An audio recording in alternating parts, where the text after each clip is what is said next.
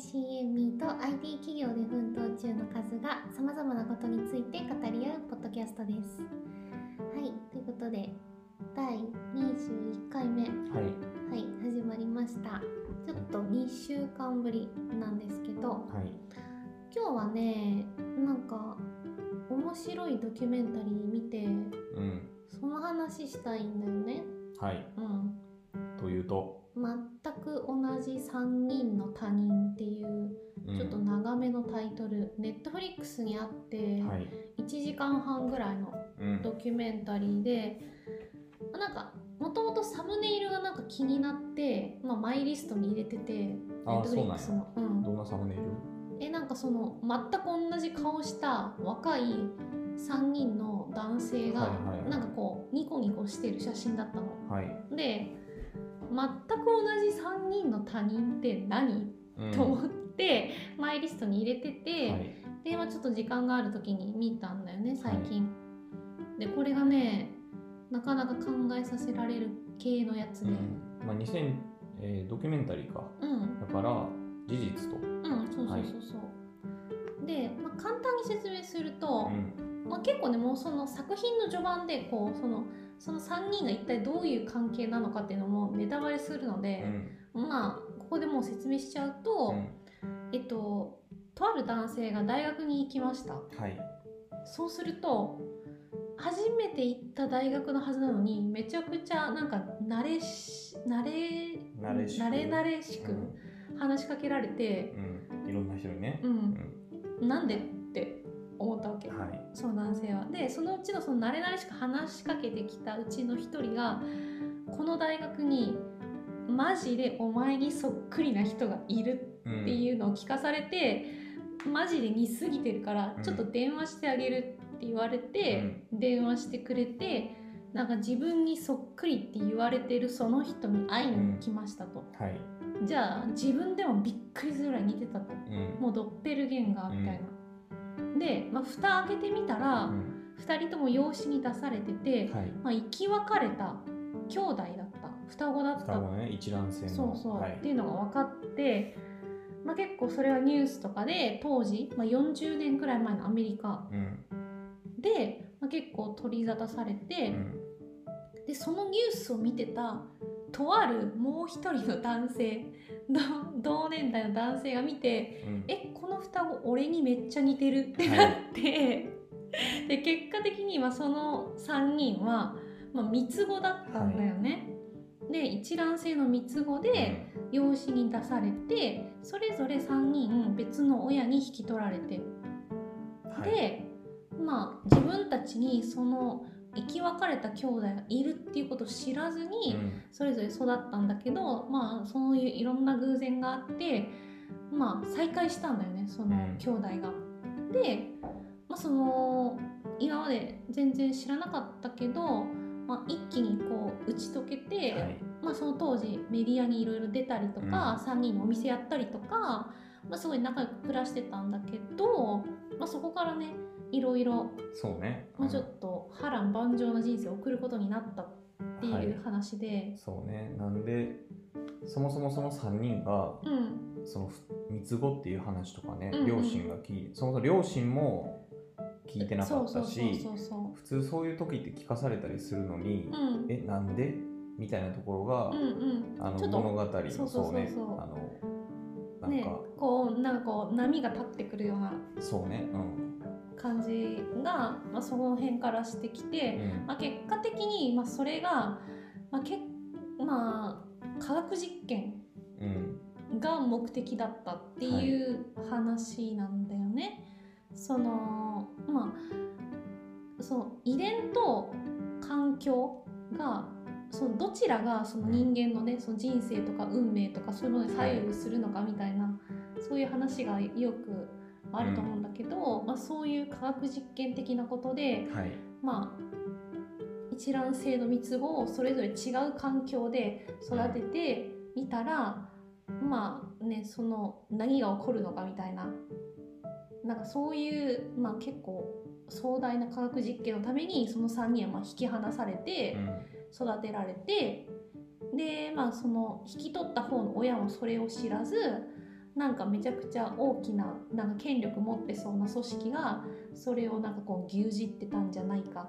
みたいな感じの話だったんだけどなんかねとりあえずこう三つ子って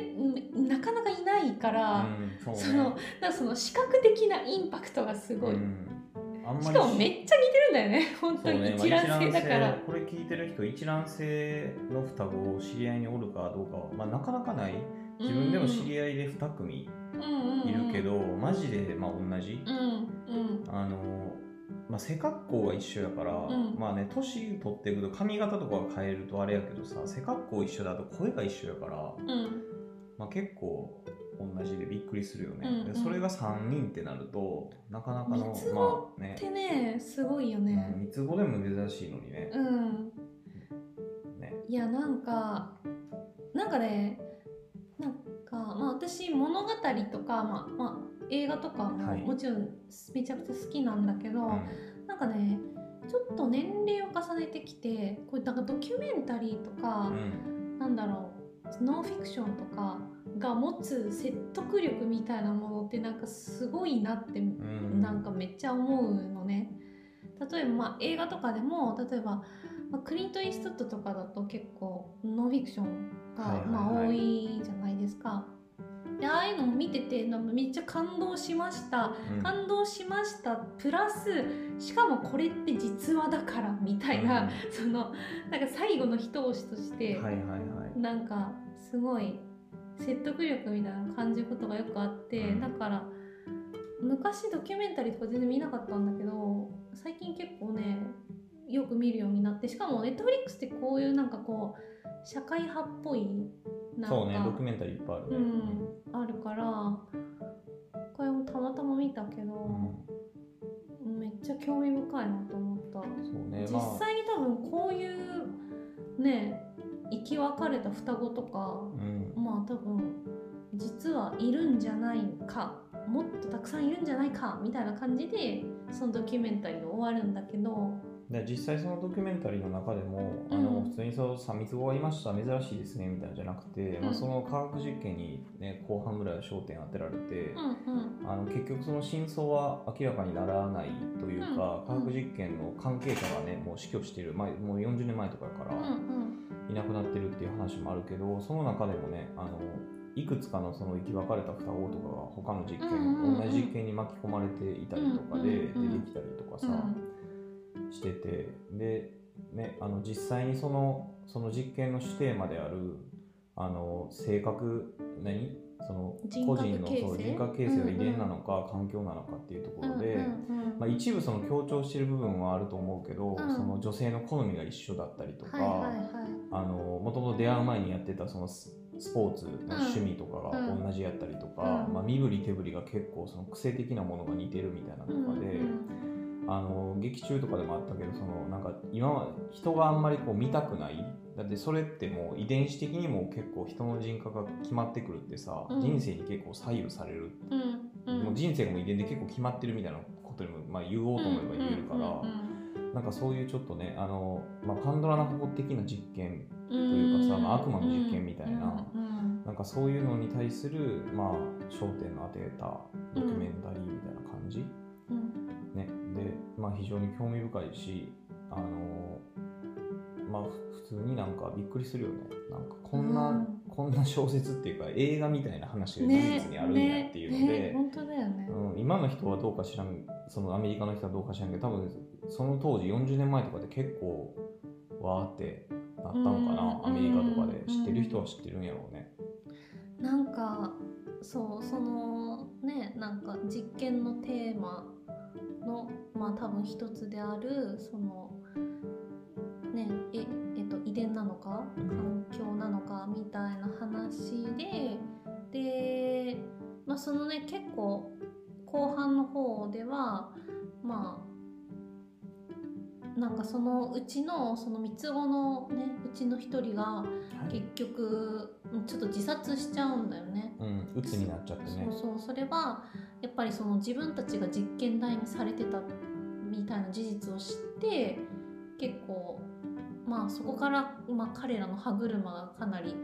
狂っていったみたいな、うん。まあ描き方になっていて、まあ、多分それだけが原因じゃないかもしれないけどあけどさテーマにさそのもう一つの実験のテーマにさそのなんか、精神疾患っていうのが一つあったよね。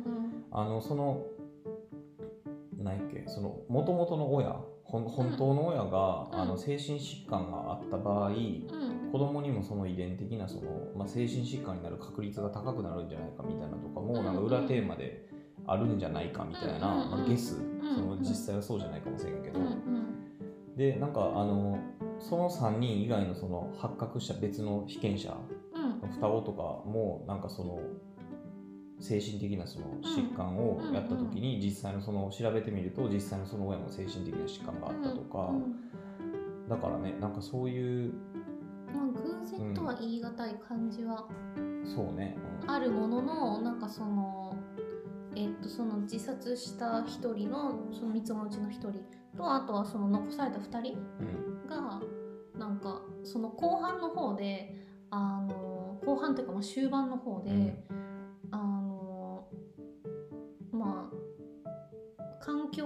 てその自分が培ってきたものって違うしその培ってきたものでなんかその何かが起こった時に、うん、その例えば何どう行動するかとかどう思うかみたいなことは変わってくるみたいなことをその残された2人のうちの1人が言うシーンがあって、はい、それでで最後の方にもそのえっ、ー、とご家族かな、うん、がなんか自分は実際に3人を見てきたから分かるけどなんかその環境によって人は変わるみたいなことを最後にセリフに言ってなんか終わる感じだったんだよね。うん、だからまあ別にこれはな別に答えはないから、あれなんだけどうん、はい、なんというか遺伝遺伝で左右されたらまあ、そのなんか劇中であの、まあ、多分その俺らも実際にその双子とかを見た時に思うのってどれだけ似てるのかっていうところにフォーカスを当ててしまうし、うん、彼ら自身もその3人もそのメディアに取り上げられて引っ張りだこになった時とかも、うん、なんか明らかに強調してる感じ、うん、そのセリフをかぶらして言うとか、うんうん、で実際そのうちの一人も言ってたけど当時はやっぱりその自分たちが特別っていうことを見せたかったから、うんか自分たちがこう似てるんだよっていうところやっぱりなんか無意識的にも強調してた部分は絶対あっただろうみたいなことを言ってるからけどなんかそこの劇中でもねあのなんか研究者みたいなのが普通に出てきたりするから、はいはい、なんかいかに違うのかみたいなっていうところはなかなかこうこういう事実が判明した時ってあんまり人は目を向けないみたいなことを言ってて、うん、なんかまあ確かになっていうふうに思った。うん双子とか見てもなんかうわめっちゃ似てるやんみたいな話しかせえへん。いやまあまあ別にそりゃそうかってなるけど、うんうん、なんかねそこはいかに違うのかとか、うん、しかも今回ねもともとその知らんかった3人があってメディアとかに取り上げられたから、まあ、それは自分たちもね似てますよっていうことはこうマーケティングとしてなんか言ったりね。まあね、するのってまあ否めないんじゃないかなと思いつつも、まあ、それがねあと後々なんかちょっと悪い影響とか。があるっていう話は、ね、そういう劇中にはそれ語られたりもしてたけど、うん、まあ、なかなか難しいしいやほんまにこんな話あるんやなっていうのが。っていうか、まあ、その実験っていうのがもうなんか本当に心痛む、うん、なんかねなんその話の作品の中でも出てきてたけどなんかね自分たちの人生で何をしているんだみたいな。そうね。そのなんか研究者たちの好奇心とか、まあ、うん、あるいは出世とかそういうもののために自分たちは使われたみたいなことを言ってて、はい、いや本当にもうね私あの1回目あの1回目自分一人で見て、うんさっきね2回目ちょっとカズと一緒に見てたんだけど、はい、1回目見た時はね泣いてた。あそうなんや、うん、もうなんか苦しくなってきて。うん。こういうさ実験ってさ多分その昔、まあ、非人道的といえば、まあ、だいぶ人道的非人道的かな、うん、結構ああるなと思ってこれを見た時にあの、うん、今調べたけどなんか昔聞いたことあるなっていう実験があって、うんそれがあの赤ちゃんに言葉とかを一切教えなかったらどうなるかっていう。実験。けどこれはあのこれ昔聞いたことあってけどこれさした実験はもう800年前のやって。ローマ皇帝フリードリヒ2世がやったらしくて、うん。それなんかこれは覚えてなかったけど、うん。あそういう実験なんか聞いたことあるなと思ってそれをし時にやってたあの命令そのお世話係の人あのうん。乳母の人たちにうん命令したのは赤ちゃんの目を見てはいけない。赤ちゃんに笑いかけてはいけない。赤ちゃんに話しかけてはいけない。赤ちゃんにミルクを与える。赤ちゃんをお風呂に入れる。赤ちゃんの排出の世話をする。これのみ。で衣食住の生きるための世話をするけどスキンシップは一切取らない。やばい。で50人の赤ん坊にこういう実験をしたっていう記録が800年前に残ってるらしくて、うんでこの50人の子供全員が1歳の誕生日を迎える前に全員死んだっていうのがあったっていう話でで、えっと、ちなみにアメリカで戦後うん。戦争孤児になった55人に対しても同じ実験をしたことがあるので、そう。で55人中が27人が2年以内に死亡17人は成人以内に死亡。で残った11人は生き続けたけど知的障害や情緒,、えー情緒障害が見られたっていう話があっていやなんかこれをその思い出してなんかその過去とかってまあこれ結構近代やけどこれ戦後やから、うん結構そういうその非人道的やけどなんか人間の知的好奇心になんか結構抗えない実験とかって過去にいろいろされてきたんやろうなっていうのは普通に思った。いやーなんか怖いんだけど、まあだからねそこまあそそれにそれに近しいのか？近しいのかね、うん、まあ両方とも非人道的ではあるよね。うん。うんその研究に携わっていた人たちも何人かね2人ぐらい出てきてたけど。そうね、直接は携わってないっていうことを彼らは強調してたけどね。うん、だからね、まあそもそもその研究になんかなんか補助は僕たちはなんか責任を感じていませんでしたみたいなこ補とは助してて言ってたけど。チームじゃないですみたいな、うん。笑ってる感じもあったもんね、うんうんうん。あれその後ねあのその生き残ってるその3人のうちの2人に見せてたけどさ、うん。絶対イライラしてたよな。絶対そう思う。なんかね本当になんなんなんだ？あでもなんかこういうこともあるんだっていうのをまあなんかそういう作品で知れるのは良かったかなと思った。うんね、うん。うん。まああの普通にそのまあドキュメンタリーを世世に出してるっていう以上はエンターテインメント性があるっていう話やけど、まあ、うんエンターテインメントとしても、まあ、別にこれは対はなくエンターテインメントとしても普通に興味深い作品やからうん。あの、まあ、実際どう彼らがどういう見た目なのかとかも含めて、うん。なんか見ても面白いんじゃないかなっていうのは思うかな。でうん。結構あのこのこれを話す前に他にも双子で生き別れた人たちがどういうふうな、まあ、実際そういう話があるのかっていうのを結構調べたけど、うん。あの結構あるみたいね、ううん。ん、あのアメリカとかでそれは別に社会実験とかから離れてるしそういう非人道的なのではないけど生き別れた双子があのインターネットとかで自分にめっちゃ似てるやんっていうのを見つけたりとか、びっくりするだろうね。うん、まあけどね養子で双子がおるっていうの分かってたらまあすぐそれは結びつくよね。まあ確かに。しかもまあね日本よりもやっぱりそう欧米の方が養子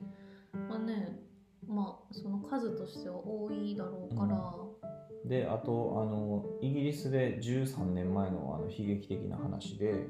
今の今あのこのドラドラマというかドキュメンタリーも一卵性やから、まあ、見たらまあ分かると。顔めっちゃ一緒やし一卵性ってほんまに一緒やから。うんうん。けどあの、まあ、二卵性いわゆるそのあのもう兄弟ぐらいの遺伝子しか近くないっていうやつでイギリスで13年前に双子同士で養子に出された双子が知らずに結婚してたっていう話とか。あったみたいやしはすごいよね。うん、で基本的にこう養子の縁組とかってさ、あうんのセキュリティセキュリティがプライバシーにかなり関わるから基本的になんかあんまり明かさないみたいなのも、うんうんね、あの自分たちがその養子やったらとか、まあ、それは多分その養子のその義理の両親のあれにも育て方にもよるんやろうけど、うん。多分言わない人とかも多分おるやん。うん。自分は養子だっていうのとかさ、なんかそういう事実とかもあるから結構難しいけどそれは、まあ、なんかひょんなことがきっかけでうん。あの多分判明したんやろうね。うんうん。であのイギリスのその裁判所がもう結婚は無効やっていうことでその2人どうなったんだろう？ねもうそこからの詳細はちょっと分からへんけどちょっと英語の記事とかだったらもしかしたらあるかもしれないけどまあ本人的には、まあ、でもなんかそれまあでもねまあそういうその何書類上のねその婚約とかそういうのは無理かもしれないけど、はい、まあ普通になんだろう。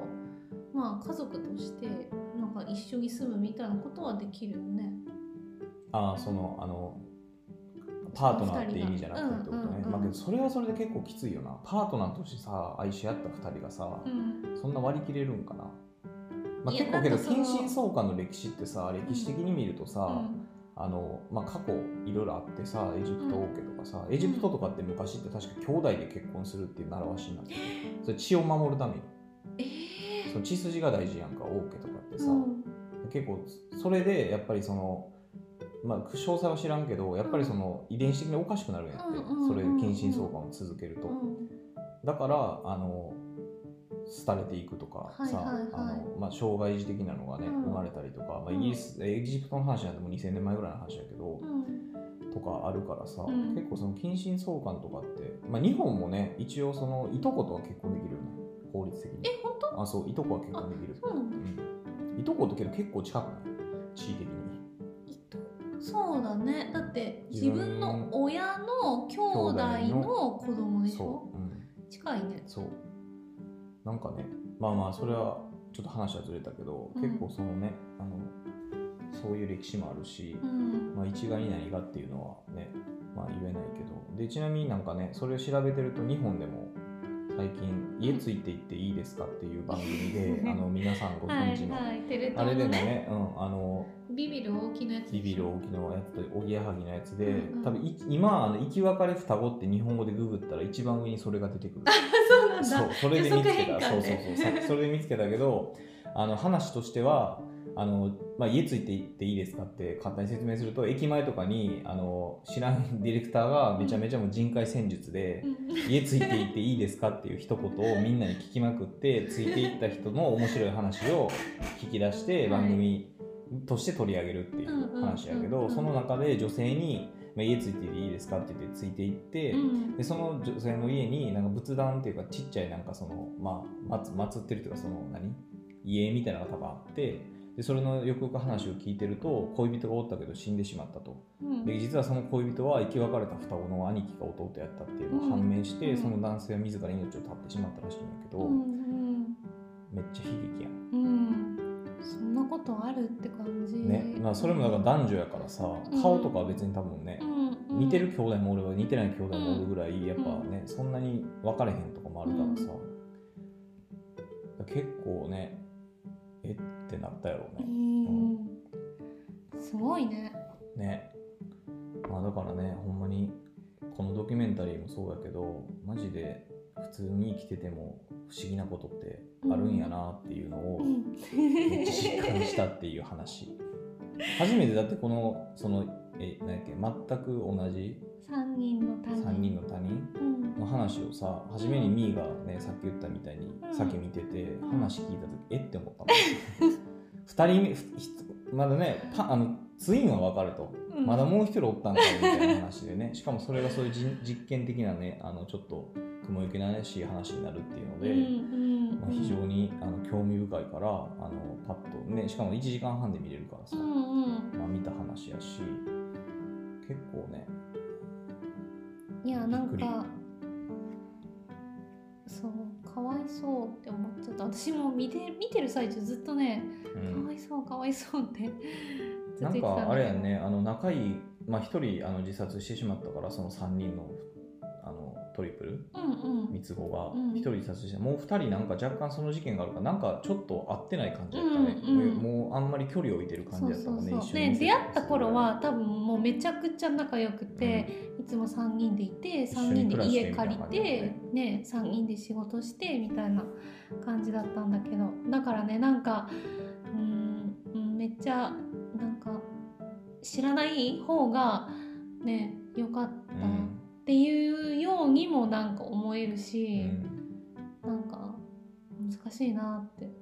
そうね。まあ3人が出会ったのは奇跡だけど、うん、出会ったからこそ起こった悲劇だし。そうやんね。だって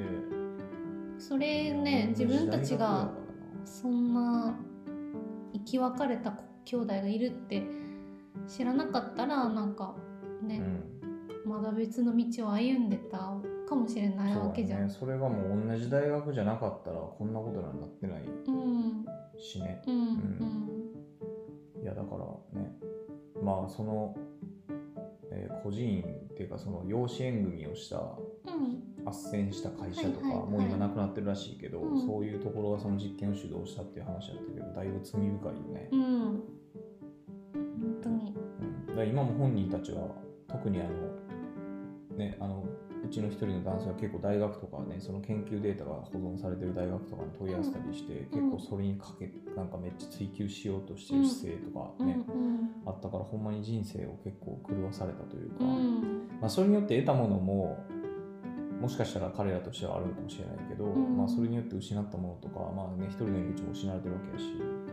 なかなかね結構いやって感じ、うん、うん、まあネットフリックスにあるのでネットフリックスって作品が多すぎて何見たらいいかわからないみたいな人は、はい、見ていただきたいなと思います、うん、はい、はいえー、そんな感じですか？そうですね。うん。はい。ぜひ見てください。えー、はい。ということで、今日は、ネットフリックスのドキュメンタリー、全く同じ3人の他人という作品を紹介させていただきました。はい。えっ、と、感想やフィードバックなどは、アンカー経由でボイスメッセージでいただくか、えー、Apple Podcast の、えー、なんだレビューなども書いていただけると非常に励みになります。